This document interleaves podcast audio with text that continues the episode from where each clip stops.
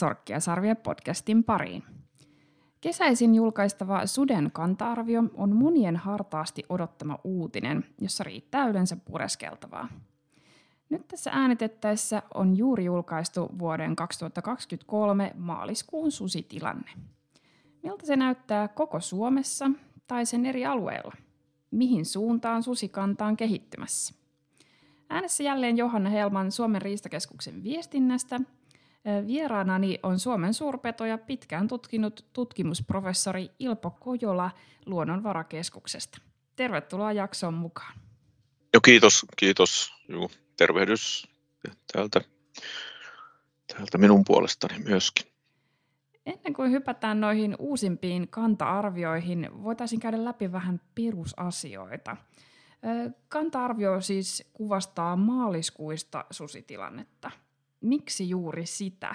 Ja miten se lähtee siitä sitten vuoden aikaan, vuoden mittaan kehittymään? No syy siihen, miksi se on maaliskuuta, niin silloin me on saatu kasaan tuo koko aineistokokonaisuus, tarkoittaa havaintoaineistoa ja DNA-aineistoa. No, se on ihan totta, että tuo on tämä maaliskuu siinä mielessä aika erilainen aika verrattuna sitten näihin muihin, muihin vuoden aikoihin ennen kaikkea tilanteeseen, mikä esimerkiksi vallitsee tässä kanta-arvion ilmoittamisen aikoihin, eli se julkistetaan kesäkuun alussa, niin siinä vaiheessa kanta on ö, olennaisesti suurempi sen takia, että tuohon susipopulaation on syntynyt uusi vuosiluokka, pennut, jotka, jotka näkee päivävalon tuossa toukokuun alkupuolella, jotkut jo huhtikuun puolella. Selvä. Niin paljonko ne saa tosiaan sitten, susi saa pentuja ja milloin se tulee sukukypsäksi? No susi naaras useimmiten Suomessa tulee sukukypsäksi vasta kolmevuotiaana. Että kaksivuotiaan no ensimmäiset pennut saavat naaraat on, on vähemmistössä – ja, ja no, pentuja syntyy, ensimmäiset pentuet on yleensä kolme, kolme tai neljä, neljä pentua, mutta sitten myöhemmät pentuet on jonkun verran suurempia, että puolen kymmentä ja keskiarvoina, että pentuja voi olla jopa kymmenenkin. Siinä on yksilöllistä vaihtelua ja vaihtelua, joka kytkeytyy myös susien saaliseläintilanteeseen, ravintotilanteeseen. Joo. Onko se kuolleisuus sitten ihan yhtä todennäköistä läpi suden elämän vai onko sitten siinä pentuvaiheessa sitten vaarallisemmat hetket? No juu, kyllä se on, kyllä se on tuota, sidonnaista tuo kuolleisuus, että tässä ihan ensimmäisten elinviikkojen aikana niin sudenpennuilla on, on alttiutta saada esimerkiksi jotakin tarttuvia tauteja, jotakin mahattauteja, jotka, jotka saattaa sitten sitä, sitä pentu, pentukatrasta harventaa. Ja sitten tämä on toinen semmoinen vaihe, jolloin kuolleisuutta on keskimääräistä enemmän, on se, kun nämä nuoret sudet itsenäistyy, irtaantuu, lähtee sieltä kulkemaan sieltä synnyinreviriltään kohti uusia alueita. Silloin on muun muassa liikennekuolemia kuolemia enemmän ja, ja tota, se on tyypillistä eläinpopulaatioille, että tämä, tämä vaelteleva, vaelteleva osa sitä kantaa, joka, osa, joka hakee uusia elinalueita, niin on korkeamman, korkeamman kuolleisuuden kuolleisuuden kohteen. Joo. Kertoisitko vähän, vähän vielä lisää tuosta tosiaan tuosta suden elämänkerrosta, että, että miten ne tosiaan ne reviirit ja laumat muodostuu, tämä, tämä vaihe, kun sitten lähdetään itsenäisesti etsimään sitä omaa, omaa reviiriä? No jos ajatellaan tuota, tosiaan ikävaihe, jolloin lähdetään, niin se on yleensä siinä vaiheessa, kun se ensimmäinen ikävuosi alkaa täyttymään. Silloin, silloin keväällä huhti, huhtikuussa jo on liikehdintää, joka jatkuu sitten myöhemmin, myöhemmin keväällä. Ja, ja tuota, tämä vaelteluhan saattaa kestää pitkään. se on valtava yksilöllinen vaihtelu, että voi siirtymä jollekin lähialueelle saattaa lyhyimmillään kestää ehkä viikon. No sitten meillä on GPS-panotussa susissa on yksilöitä, jotka on, jotka on vaellelleet lähes vuoden, 11 kuukautta muun muassa. Matkaa taittuu ylikin 4000 kilometriä kaikki mutkat huomioon ottaen. No sitten jossain vaiheessa ne löytää sopivan elinalueen, jossa on, jossa on tilaa, tilaa tuota, reviiri muodostaa ja, sitä, ja sitten toisena edellytyksenä, että siellä voi tapahtua se tavoiteltu lisääntyminen on tietysti, että sieltä löytyy myöskin pariutumiskumppani ja tämä, yleensä tämä vaeltaminen tapahtuu ymmärtääkseni yksin, mutta sanotaan, että ihan semmoinen viimeiset siirtymät voi tapahtua myöskin niin, että ollaan jo pariuduttu siinä matkalla ja haetaan yhdessä sitten sitä sopivaa, sopivaa seutua, jossa voidaan, voidaan lisääntymistoimet aloittaa. Okei, kiinnostavaa. Okei, no siitä sitten se lauma alkaa pikkuhiljaa muodostua.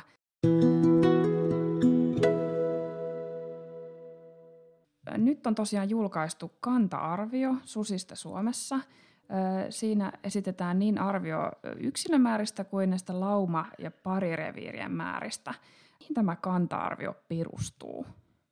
Kanta-arvion perusaineisto, siis se, no, se nojaa yhtäältä, yhtäältä tuohon DNA-analyyseihin ja niistä, niistä nimenomaan kerättyihin uloste- tai virtsanäytteisiin, pääosin ulosten näytteisiin, ja sitten on tuonne tassuun järjestelmään kirjattuihin havaintoihin, joista erityisesti poimitaan esiin pareja ja laumoja. Jälkimmäistä tarkoittaa vähintään kolmeen sutta koskevia havaintoja. Ja nämä, tuota, siksi, että parit ja laumat ne on tämmöisiä reviirillä, reviirillä eläviä yksilöitä. Tämän, tämän lisäksi tietysti on, on meillä susikannassa näitä jo edellä mainittuja vaeltelijoita, joilla ei vielä, vielä omaa, omaa reviiriä ole. Ja sitten seurataan myöskin tuota kuolleisuutta, mitä siinä talven mittaan tulee tietoon, eli puhutaan tästä tunnetusta kuolleisuudesta. Kaikkia kuolleisuutta ei toki, toki tietoon saada, mutta tuo tunnettu kuolleisuus, joka otetaan sitten kanta-arviossa huomioon. Ja me käydään läpi noin nyt esimerkiksi viime talven aineiston pohjalta noin 80 eri aluetta.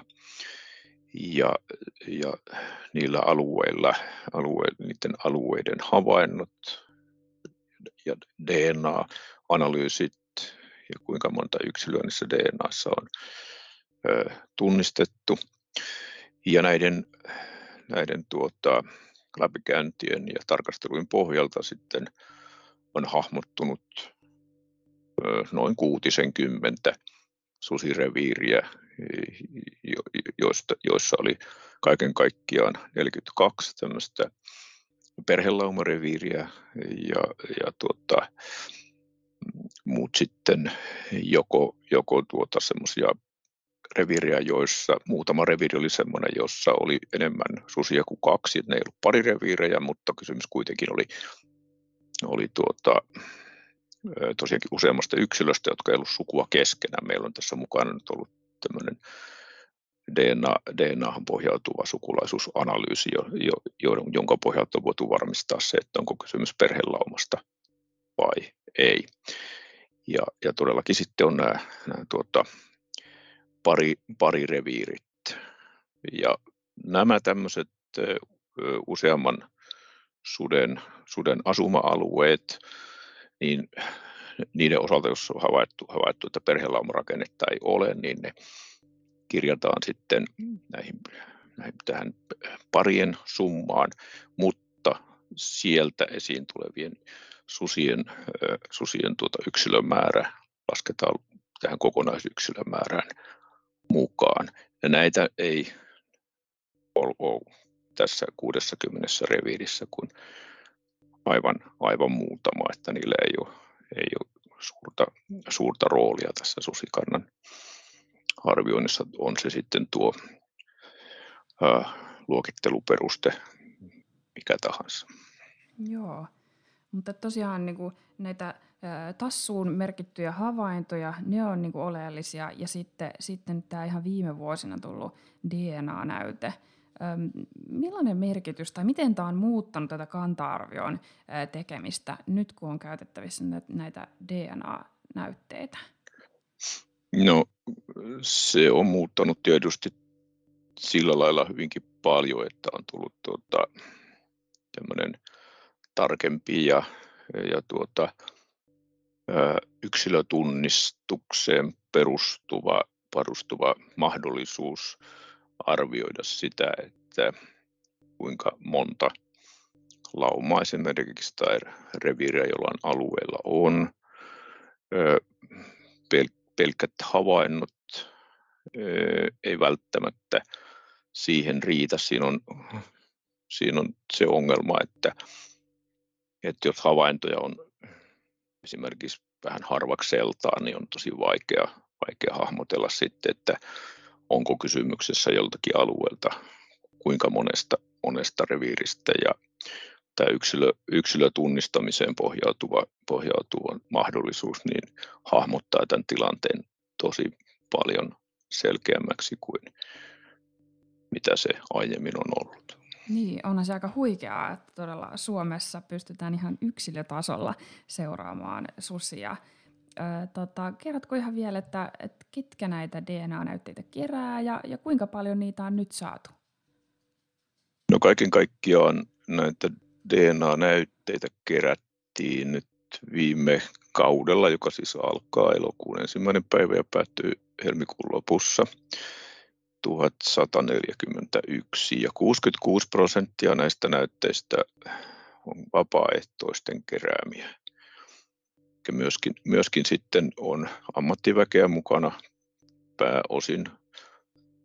He ovat lukelaisia, mutta, mutta myös, myöskin esimerkiksi Riistakeskuksen keskuksen, eh, maasto, maastoihmisiä töissä olevia, olevia ihmisiä on, on mukana tässä, tässä näytteiden keruussa, mutta vapaaehtoisten rooli, rooli on aivan ratkaisevan tärkeä. Että myöskin tällä DNA-puolella puhumattakaan nyt sitten tästä havaintoaineistosta, joka pääosin on, on tuota, vapaaehtoisten petoyhdyshenkilöiden kirjaamaa.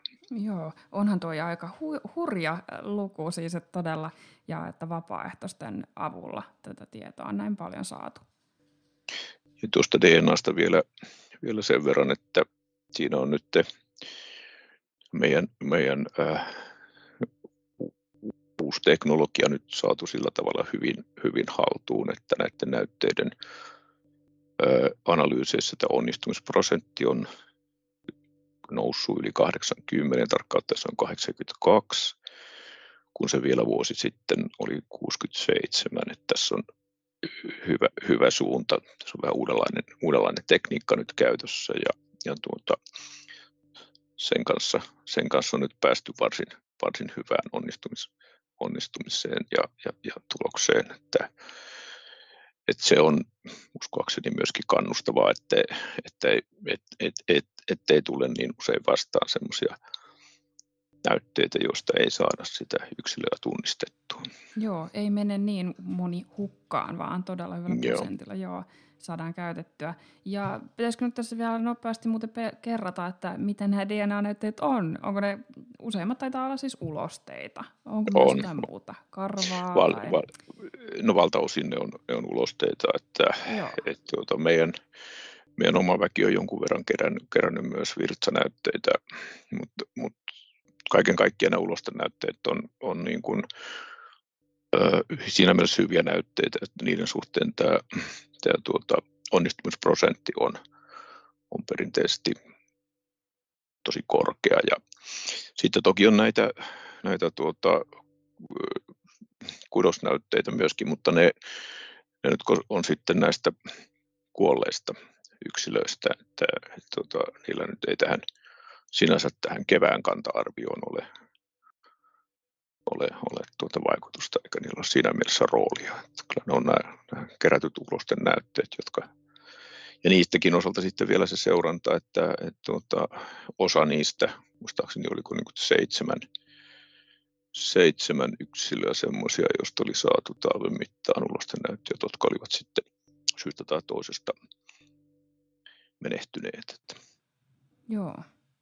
Okei, mutta ne ulosteet on nyt se, millä, millä saa, päästään sitten kiinni tähän yksilölliseen tietoon, ainakin ne pääosin.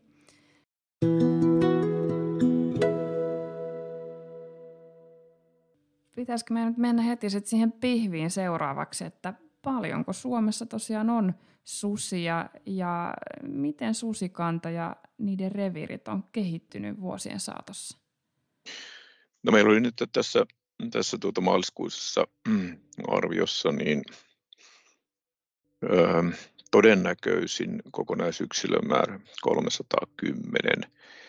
Ja jos vertaa vuoden takaiseen arvioon, niin se on 7 prosenttia suurempi. Ja on kaiken kaikkiaan viime vuosina niin kanta on runsastunut keskimäärin noin 10 prosentin vuosivauhtia. Ja tuo sama Sama 10 prosenttia koskee myös pitemmän aikavälin susikannan eh, kehitystä, jos lähdetään sieltä 90-luvun alusta, jolloin meille sudet alkoi pikkuhiljaa eh, asettumaan, tekemään paluun Itä-Suomeen. Eh, meillä toki on ollut sitten tällaisia erilaisia vaiheita, on ollut, ollut tuota myöskin kannassa lasku, lasku vaiheita, pienenemisvaiheita, muutaman vuosijakson mittaisia, mutta noin kaiken kaikkiaan meillä on susien määrä, määrä tuota, tuo ilmaistuna nyt sanotaan, että esimerkiksi verrattuna vuoteen 17, joka oli tämmöinen ö, lyhyt aallonpohjavaihe meidän kannan kehityksessä, niin noin kaksinkertainen määrä, määrä yksilöitä. Ja tässä kannan kehityksessä on maan äh, alueellisessa kehityksessä on tapahtunut aika suuria, suuria siinä mielessä, että alun perin tuo susikanta 90-luvulla se niin kuin äh, asettui tuonne Itä-Suomeen, lähinnä Venäjän Karjalan puolelta varmaan tuli meille sitten näitä vaeltajia, jotka, jotka alkavat pesimään pois Karjalassa ja Kainuussa. Ja siellä kanta kasvoi kasvoi aika vahvasti tuon kymmenkunta vuotta, jos lähdetään 90-luvun puolesta välistä eteenpäin. Sen jälkeen sitten siellä on kanta jonkun verran supistunut, mutta samaan aikaan sitten täällä läntisessä Suomessa alkoi susi esiintyä tämmöisenä pysyvästi pesivänä kantana ja läntisessä Suomessa kanta on runsastunut aika, aika tavalla vahvasti. Jos, jos otetaan vertailukohdaksi esimerkiksi vuosi 17, niin täällä niin kutsutulla itäisen Suomen kannanhoitoalueella populaatio on pysynyt aika tavalla vakaana,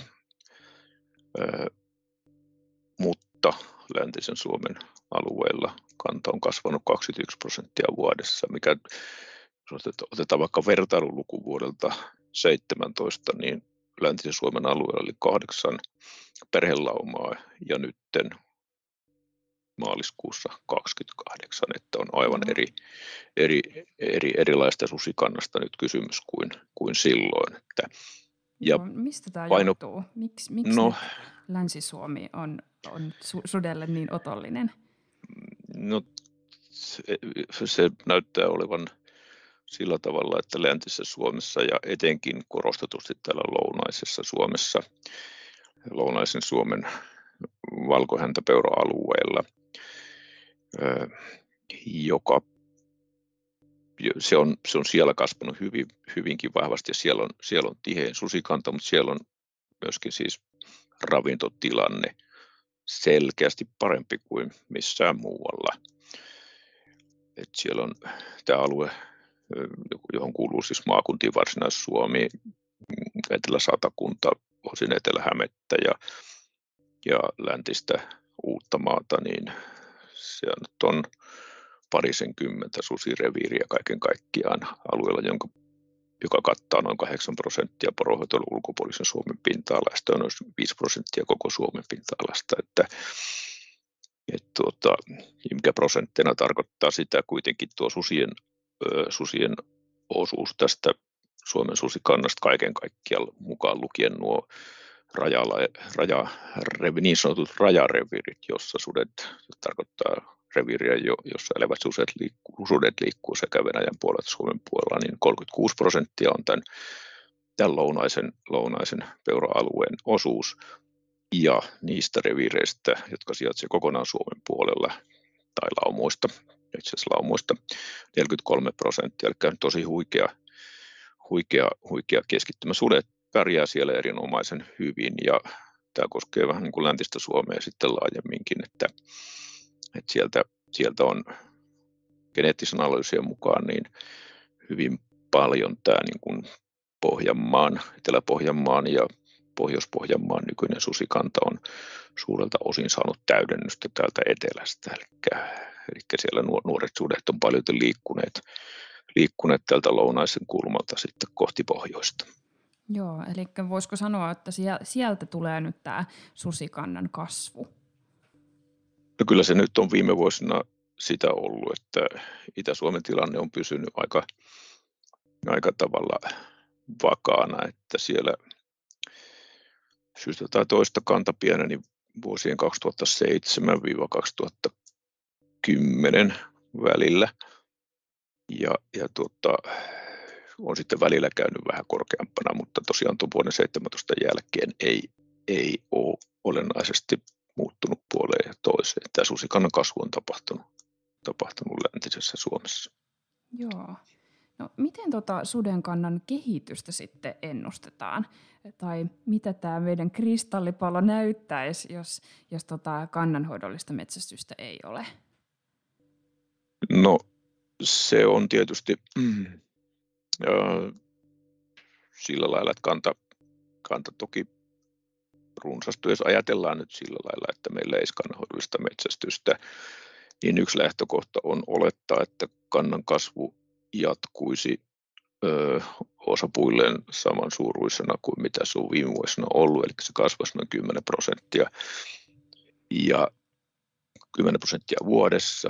Ja sitten jos ajatellaan sitä, että mikä on niin kuin luonnon kantokyky, ekologinen kantokyky, unohtaen tyyten sen, että mikä on sosiaalinen kantokyky, joka mm. nyt tietysti väistämättä suden osalta on se tärkeä seikka, niin meillä kuluu ehkä kymmenen vuotta tai vähän enemmän, riippuu nyt sitten ihan tarkkaan, että mikä se ekologinen kantokyky on. Se on vähän, vähän vähän tuota, siihenkin liittyy epävarmuutta, mitä ei se nyt ihan tarkka, sitä ei voi tarkkaan ottaen määritellä, mutta voisi olettaa, että 10 vuoden tai viimeistään jossain 15 vuoden kuluttua, niin se väistämättä sitten saavuttaisi, saavuttaisi sitten tason, jossa se jo, sillä ei ole enää niin kuin oikein tilaa kasvaa porohoitoilun ulkopuolisen Suomen alueella, eli silloin, silloin tuo nyt käytettävissä oleva tila alkaisi olla aika tavalla käytetty susille, susien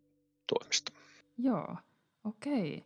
Öm, miten näissä ennusteissa huomioidaan sitten niin kuin saaliseläinten kannan kehitys ja, ni, ja vielä niihin kohdistuvat paineet, metsästyspaineet, vai, vai huomioidaanko sitä jotenkin? No, niitä on tietenkin tosi vaikea, vaikea ottaa, ottaa huomioon, kun ei, ei, ei, ei, ei tiedä, että mikä tulee olemaan sitten, sitten kannansäätely kannansäätelypolitiikka tulevaisuudessa. Että, että siellä on, on, on paineita esimerkiksi todellakin niin kuin keskustelussa näkyy tämä valkohäntäpeuran kannan, kannan tiheyden rajoittamiseksi juontuen, liike, juontuen liikennevahingoista ja viljelyvahingoista ja näin poispäin. Että sitä, sitä on tässä vaiheessa mahdoton, mahdoton niin kuin piirtää oikein hyvin, hyvin, hyvin esiin tavallaan näihin ennusteisiin. Että kyllä on tällä hetkellä niin kuin pakko oikeastaan lähteä tästä vallitsevasta tilanteesta liikkeelle. Joo, menee niin nopeasti niin monimutkaiseksi, kun sitten niin. mahdotonta tulevaisuutta toki tietää.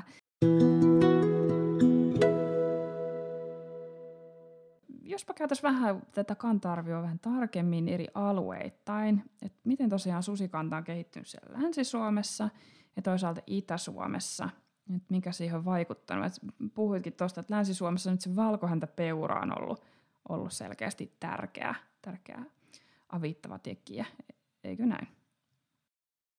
Joo, kyllä, se, kyllä sillä, on, sillä on rooli ja se varmasti on kytköksissä myöskin näihin, näihin tuota,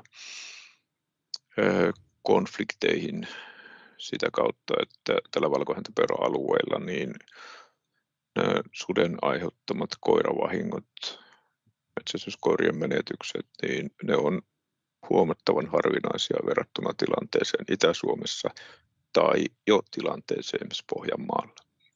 Joo. Länsi-Suomessa, niin, niin kattelin tuossa noita karttoja, niin reviirit tuntuu olevan aika vieri vieressä ja, ja vähän niin kuin pienempiä sitten kuin muualla.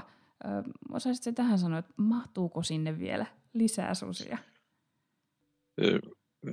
No joo, toi, toi vielä tuohon, tuohon mitä sanoit, niin on ihan, ihan luonnollista, että noin käy tuommoisten pienempien hirvieläinten esiintyminen vaikuttaa reviirien pinta-alaan. Näin on todettu metsäkaurin suhteen Ruotsissa ja hyvin sama, sama näyttää pätevän myös Suomessa. Että kyllähän tuo sanotaan varsinais-Suomi etenkin tilaan sitä tilannetta siellä.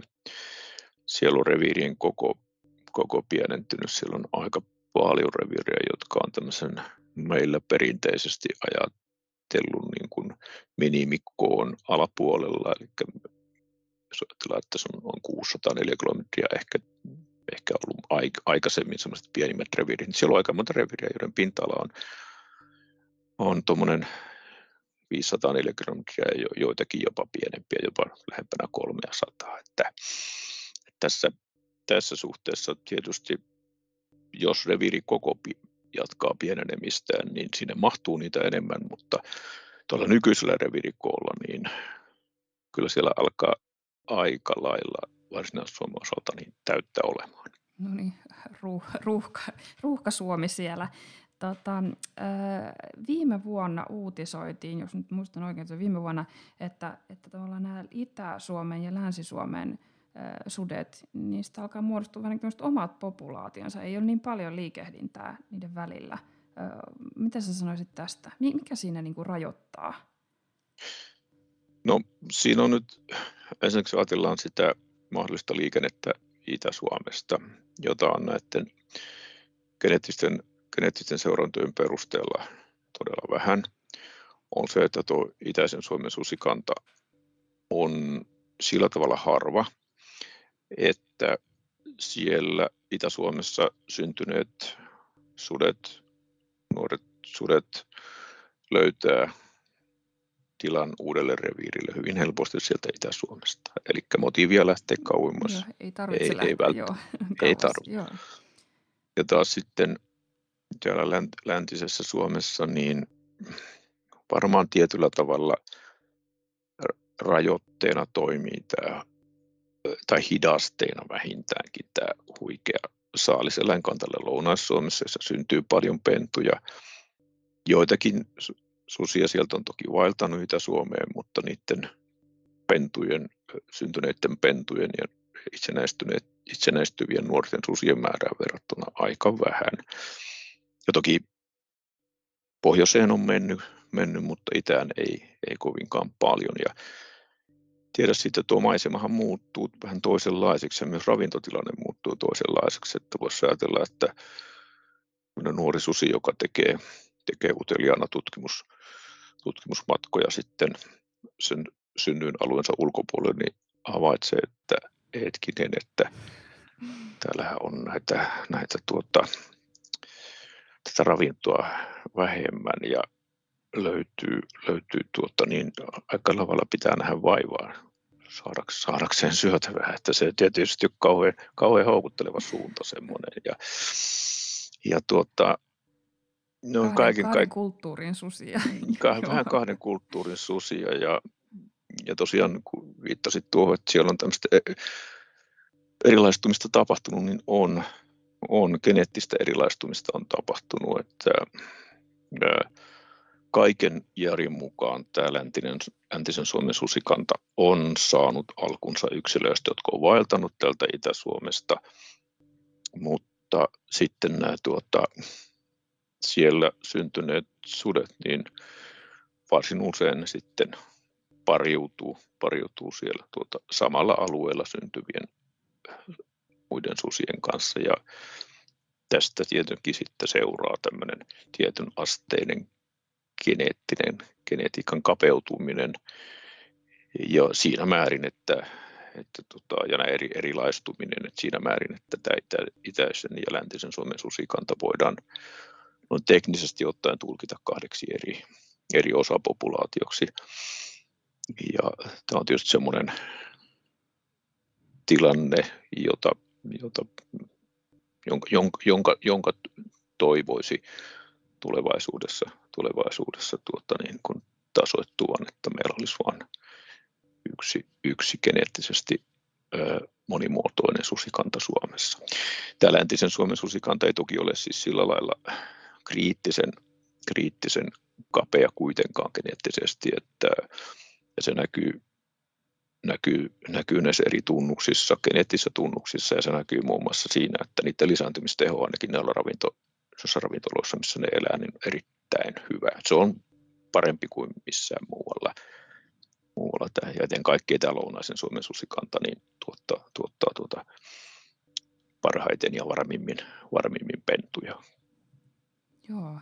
No tota, paljonko on niin sanottuja sitten semmoisia rajalaumoja, jotka liikkuu, liikkuu Suomen ja Venäjän alueella, tai kuinka paljon Venäjältä tulee sitten, sitten uutta tätä geenivirtaa sitten Suomen puolelle? No sitä ihan, ihan täsmällisesti tiedetä, paljonko geenivirtautunut rajalaumat toki, toki pystytään hahmottamaan, että niitä on semmoinen ö, seitsemisen rajalaumaa taisi nyt olla viime, viime keväänä, keväänä ja, ja tuota, se on tämä itäisen Suomen susikanta, se on geneettisesti täysin identtinen myös Venäjän Karjalan susikannan kanssa. Ja tämä Venäjän Karjalan susikantahan on nimenomaan semmoinen hyvin olennainen, olennainen niin kuin lähtöpopulaatio, jos ajatellaan Itä-Suomeen tulevia susia, koska meillä on Venäjän Karjalan kanssa yhteistä rajaa 720 kilometriä. Ja, ja tuota, kaiken kaikkiaan tämä genetiikka osoittaa, että sieltähän ne meille ne sudet ovat tulleet mm. ja, ja se on, sit, niin kuin ei ole erotettavissa Venäjän Karjalan susikanta ja itäisen Suomen susikanta on mitenkään toisistaan. Joo. No tota, mitä sitten tiedetään poronhoitoalueen susista? Ymmärsinkö nyt oikein, että tähän kanta-arvioon ei ole sisällytetty ollenkaan poronhoitoalueen susia sitten? Kyllä, kyllä, ne, kyllä ne on, mutta että se, siis hän aiheuttaa ison määrän vahinkoa poronhoitoalueella. viime vuonna kirjattiin suden tappamiksi poroiksi 1261, joka on keskimääräistä enemmän, tosi hieman vähemmän kuin vuotta aiemmin, mutta joka tapauksessa se on noussut nyt, noussut nyt tuonne yli, reilusti yli tuhannen, tuhannen poron, poron, poron vuosi, vuosisaldo. Ja, ja, tuota, ja se on sitten tarkoittanut sitä, että näistä susista, jotka sinne liikkuu, niin pyritään pääsemään tuossa talven aikana, talven aikana eroon. Että meillä oli syksyllä kaiken kaikkiaan viisi tämmöistä rajalla elävää laumaa porohoitoalueella. Ja sitten vielä yksi pari, nämä laumat oli, oli tuolla Sallassa oli kaksi laumaa ja Kuusamossa kaksi ja sitten Suomussalmella yksi. Ja nyt sitten keväällä, keväällä yksi tämmöinen rajalauma Kuusamossa ja nämä tuota, rajalauma on mukana tässä, tässä kanta, kanta, kanta-arviossa. Okei, no niin hyvä, tuli korjattua tämä, Kyllä. tämä käsitys. No mitä sitten tämä toinen, toinen meidän raja? Pääseekö sudet yhtään liikkumaan Suomen ja Ruotsin välillä? No pääsee sinänsä, että siellä ei ole mitään, mitään esteitä ja, ja kyllä sitä liikettä muutamien yksilöiden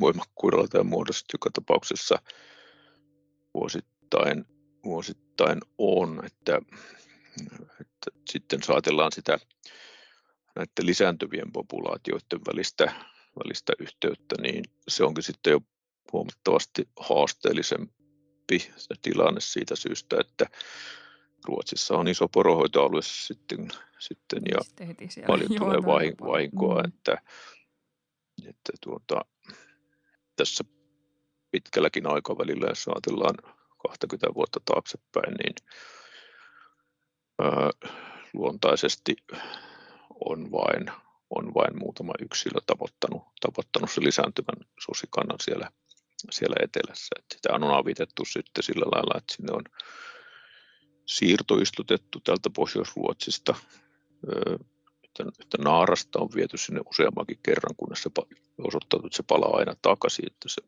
se, ei, se ei hyödytä.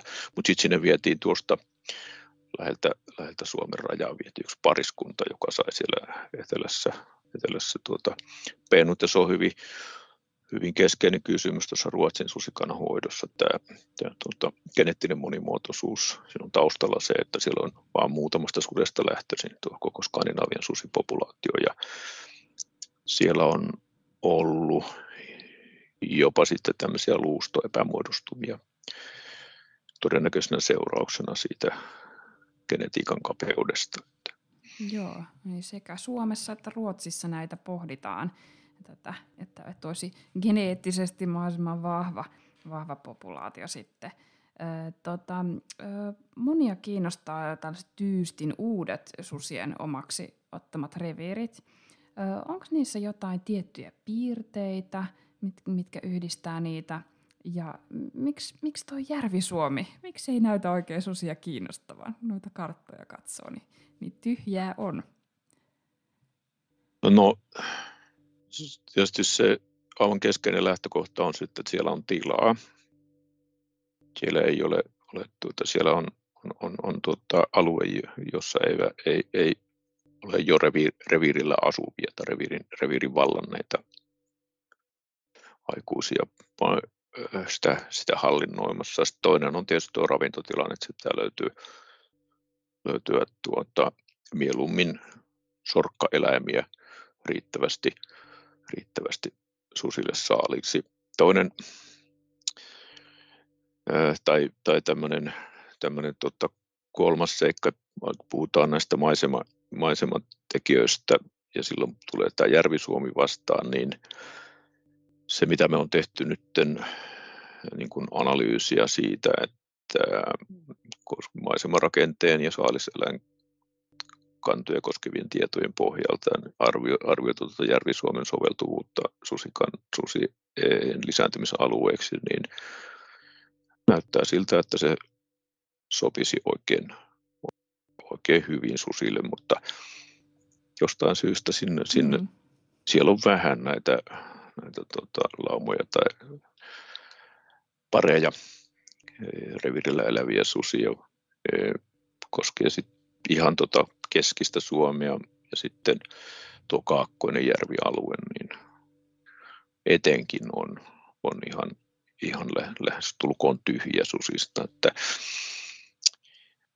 kyllä se vähän mysteeriksi jää, että mistä, mistä on kysymys. Että, että, tota, ehkä me jossain vaiheessa, kun asioista aineistoja saadaan ja, ja tota, saadaan jonkunlaista ymmärrystä siitä, että mistä voi, voi olla kysymys. Joo, sudessa riittää edelleen paljon tutkittavaa.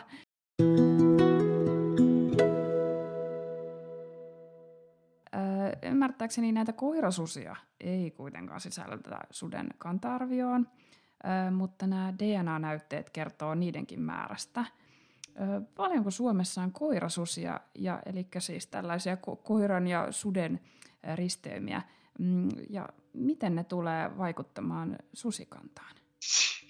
Jo todellakin niin, tämmöiset tunnistut koirasudet, niin ei ole, ei ole, ei ole, ei ole meidän, meidän susikannassa matkassa. Tuosta tuota määritystekniikasta sen verran, että meillä on käytössä aika tuoreesti kehitetty huippumenetelmä, tämmöinen koira, koirasusipaneeli. Ja tota, nyt sitten just viime talven näytteistä niin löytyi yhteensä kahdeksan yksilöä, joista kuusi ylämaalta tuolta kaakkoista Suomesta. Tämmöinen lauma siellä on edellyt, edellyt jo jonkun aikaa. E, lauma, joka liikkuu osin Venäjän puolella, osin Suomen puolella. Ja näiden lisäksi sitten Tuupovaarasta yksilö, joka osoittautui koirasudeksi, oli yksilö, joka oli ollut ihmisen hoidossa. Siksi pääteltiin näin, että tällä yksilöllä oli panta. No niin. Ja sitten tämä kahdeksas, joka on tässä tapauksessa ehkä tavallaan kaikkein kiinnostavin kaskisista närpiöstä löytynyt yksilö ulosten näytteessä. Ja tämä yksilö on ylämaalauman jälkeläinen, eli on sieltä vaellellut sitten tänne länsirannikon tuntumaan. Ja se on tietysti huolestuttavaa, huolestuttavaa, että tällaista tapahtuu, mikä on toisaalta ihan kuuluu luonnollisesti suden, suden sukuisten villien eläinten, eläinten biologiaan, ekologiaan, että ne vaeltelee sieltä synnyin alueeltaan kauaksikin. Mitenkä sitten, jos tämä, tämä närpiön koirasusi tota, parittelee suden kanssa, mi- missä vaiheessa sitten jälkeläiset tavallaan sanotaan, että onko, se, onko niiden jälkeläinen edelleen koirasusi?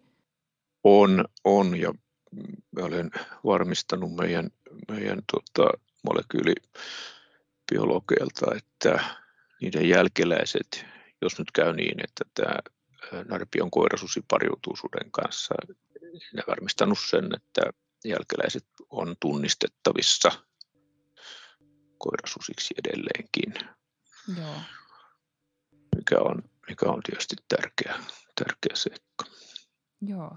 No edelleen, tai erittäin huolestuttava sitten on tämä tosiaan tämä koirasusi susi asia. Se jää sitten nähtäväksi, että löytääkö, löytääkö parin tai, tai miten, miten tämä tilanne kehittyy.